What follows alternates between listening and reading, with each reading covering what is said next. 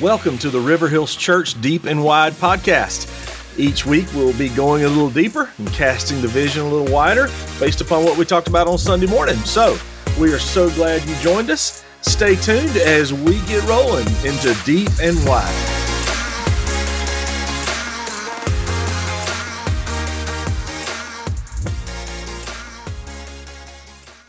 Well, thank you so much for coming to the podcast today.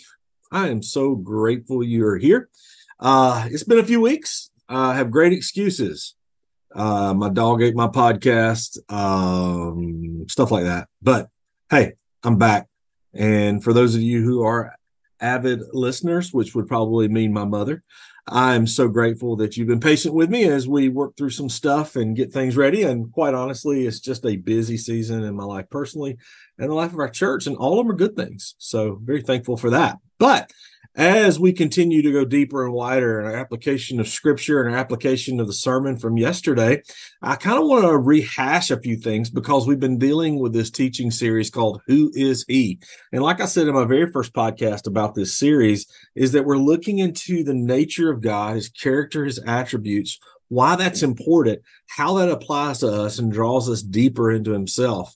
And uh, I think I've used this illustration several times. I love it when we think about God, I want you to think about an onion. Remember Shrek, the movie. There are many layers, and there are many layers to the Lord. There are many things that we need to understand about Him to know Him in His perfection and the fact He's unchanging, He is sufficient.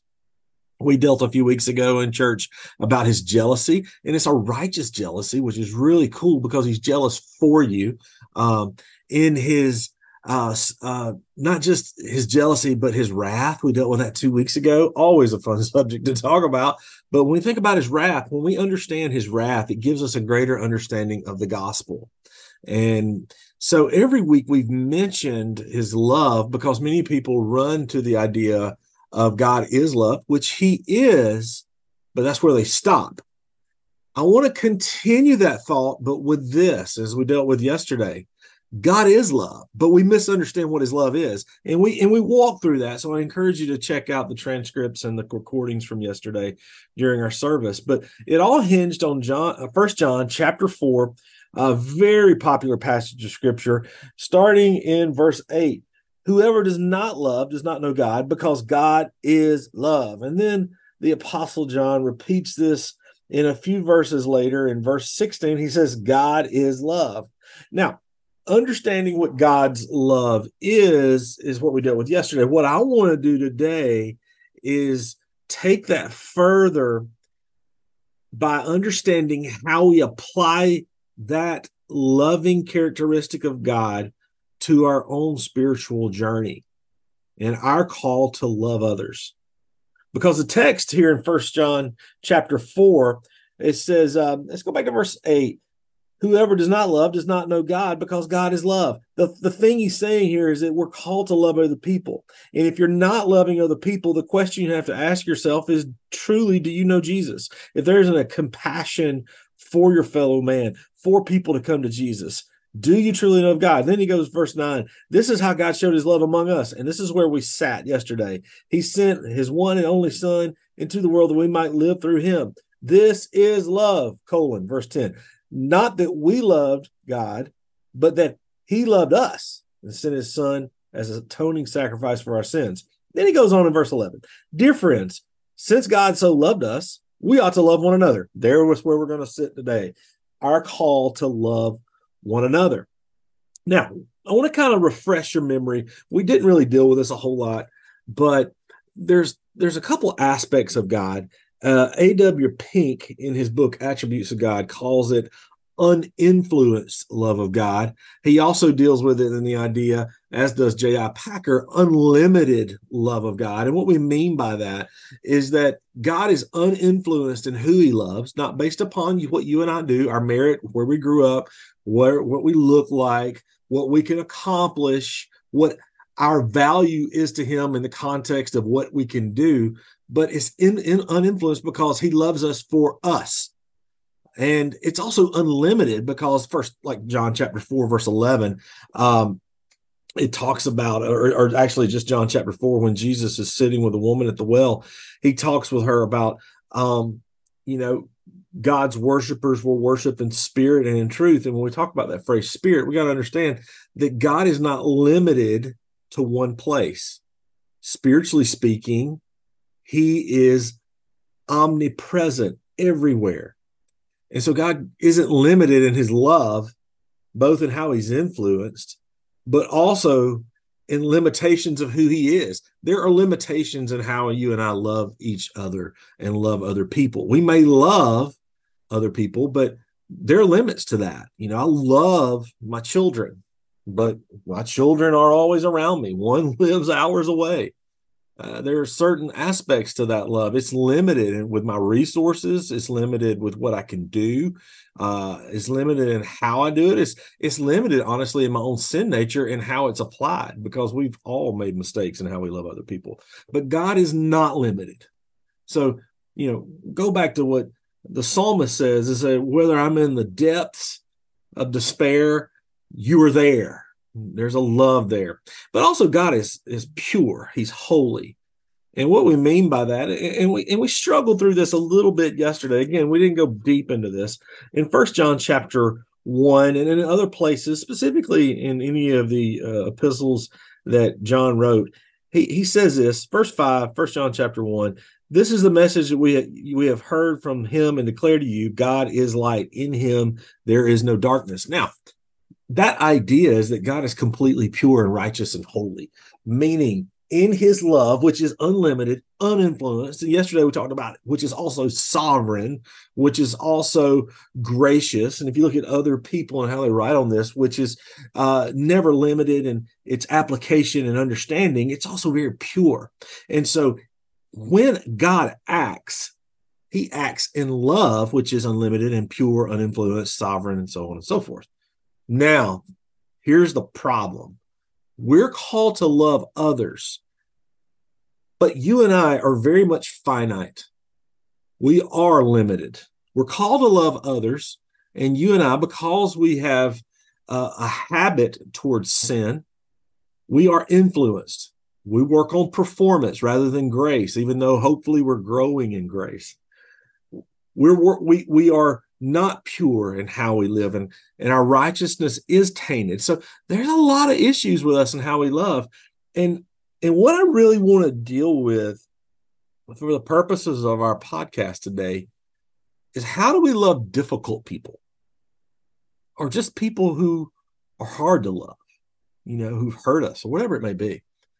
You know i find it really easy to love someone who hasn't hurt me. I find it really easy to love someone whom I have chemistry with. Um, and he loves me back. But man, there are people in my life, there are people in your life, whether it be chemistry, whether it be character, whether it be sin, whether it be just, you know, the, the way the sun shines that day, that are difficult to love. And we can broadcast that application to people that we work with, to people that are very different than us socioeconomically, think differently, act differently, vote differently, whatever it may be. How do you love these people that are difficult to love? Well, I want to give you my top 10. Top 10 things about how we can love others. This is not exhaustive. This is me as I've thought through it. And I hope it helps. And some things, some of these things I'm really trying to apply in my own life um, because I'm, I'm around people all the time. Uh, I try to love everybody. I'm not perfect at it. I don't do good at it. And sometimes I am the unlovable person. I am the difficult person.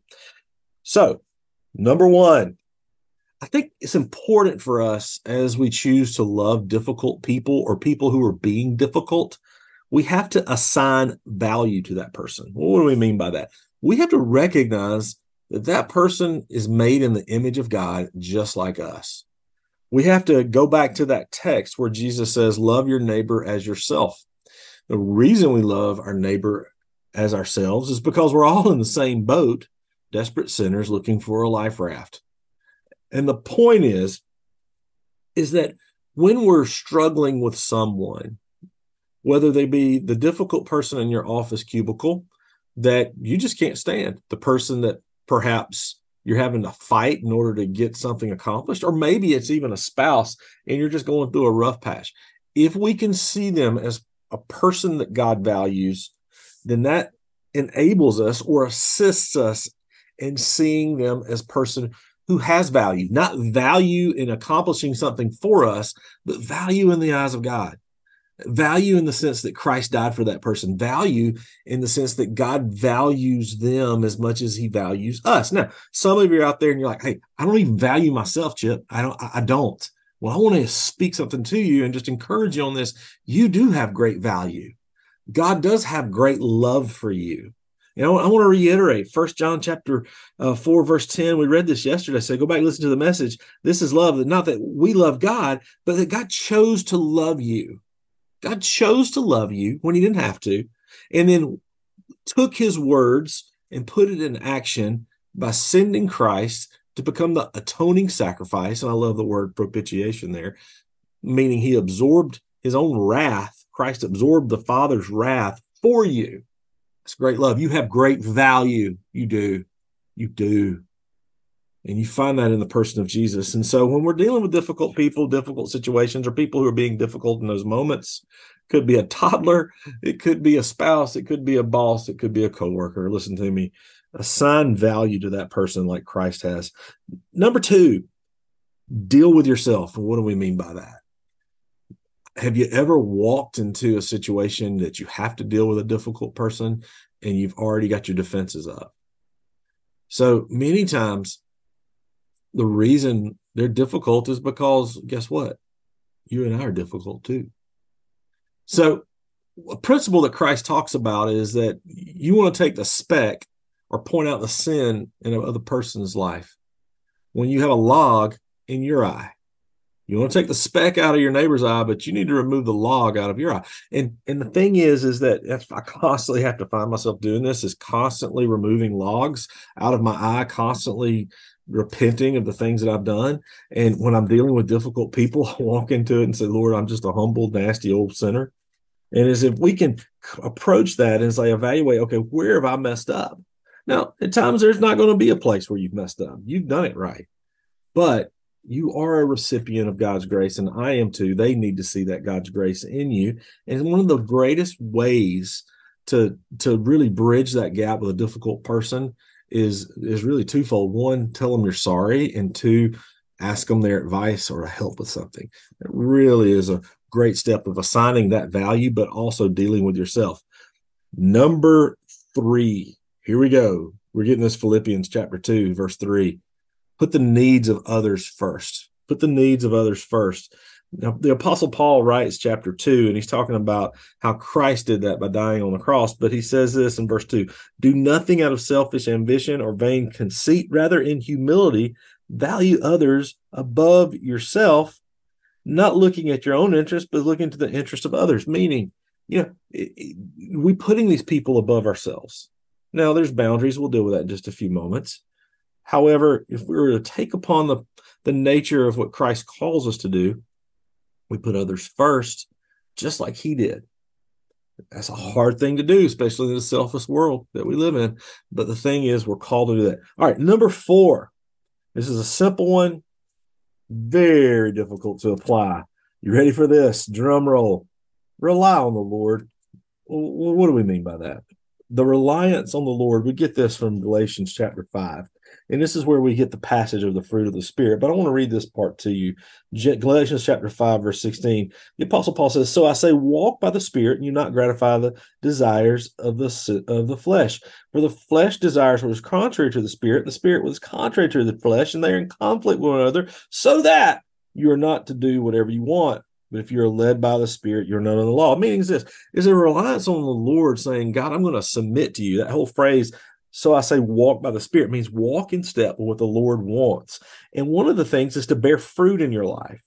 Bearing fruit in your life in verse 22 says, but the fruit of the Spirit, when you're walking in step with the Lord, submitting to what He wants, is love, joy, peace, forbearance, kindness, goodness, faithfulness, gentleness, and self-control.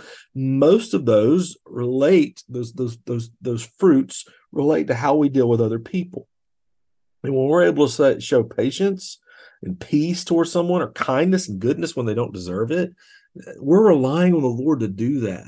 And so when walking into these difficult situations, it's almost like you take a moment and you do what we call the gospel waltz. Say, Lord, I recognize this is an issue. I don't like this person. I repent of my negativity and what I want to do to that person, and I rely upon you to empower me to work through it. And so, therefore, help me be kind right now.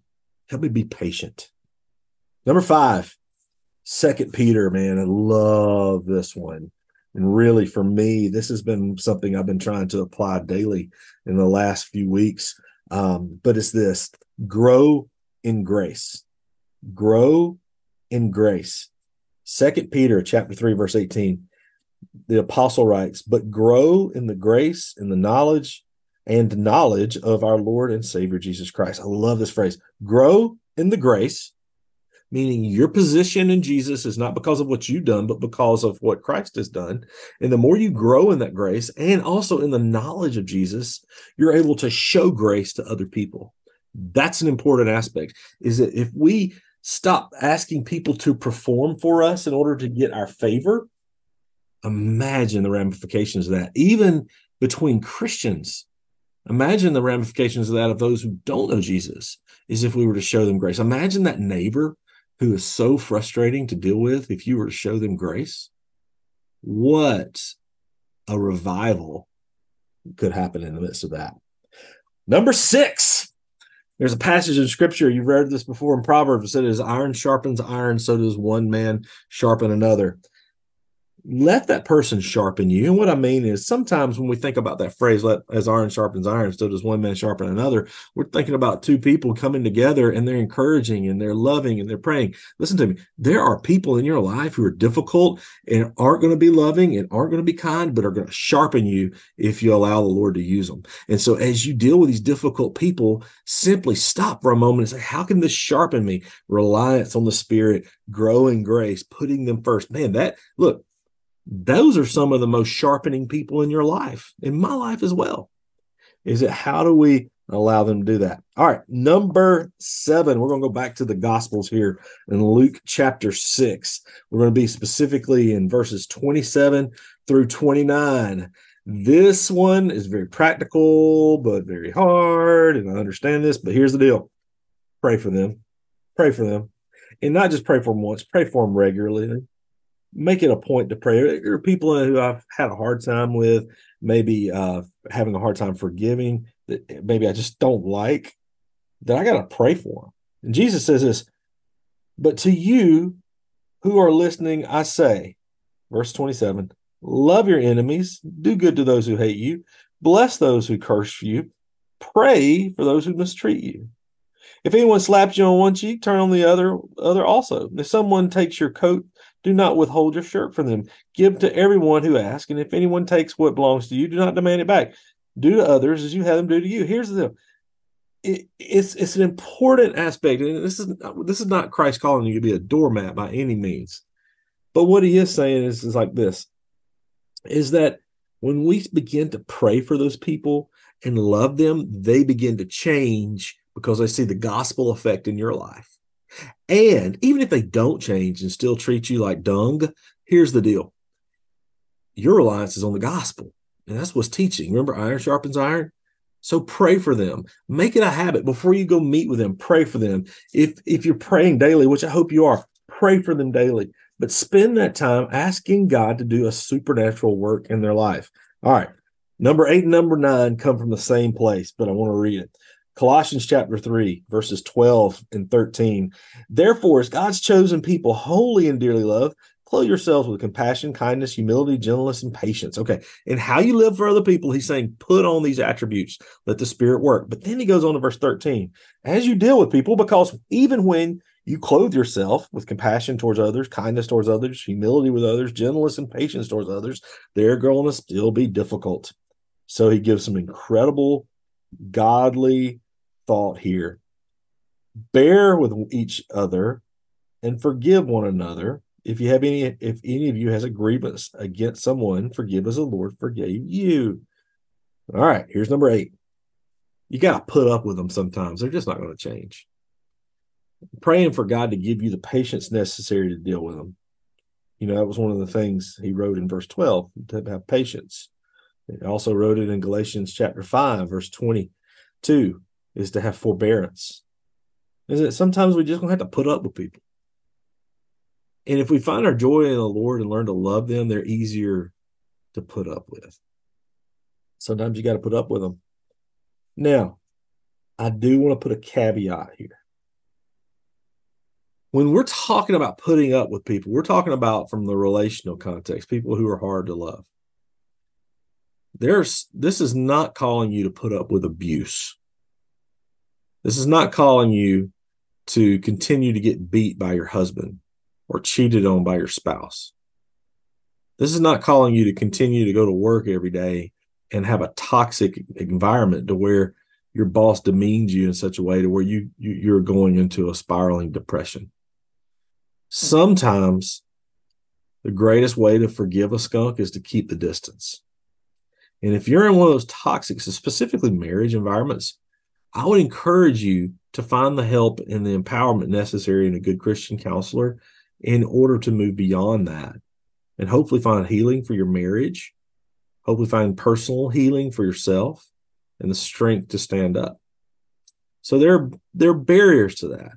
There, there are times when you have to put it, but the, but the context of this passage is dealing with the church as a whole and with other Christians who are striving to live. There was just people in your life that are going to also be attempting to clothe themselves with these attributes, but you just have no chemistry and you just have to put up with them. There are going to be people in your life who aren't hurting you personally that you're going to have to deal with.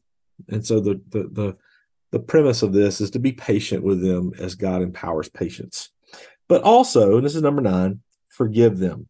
Forgive them.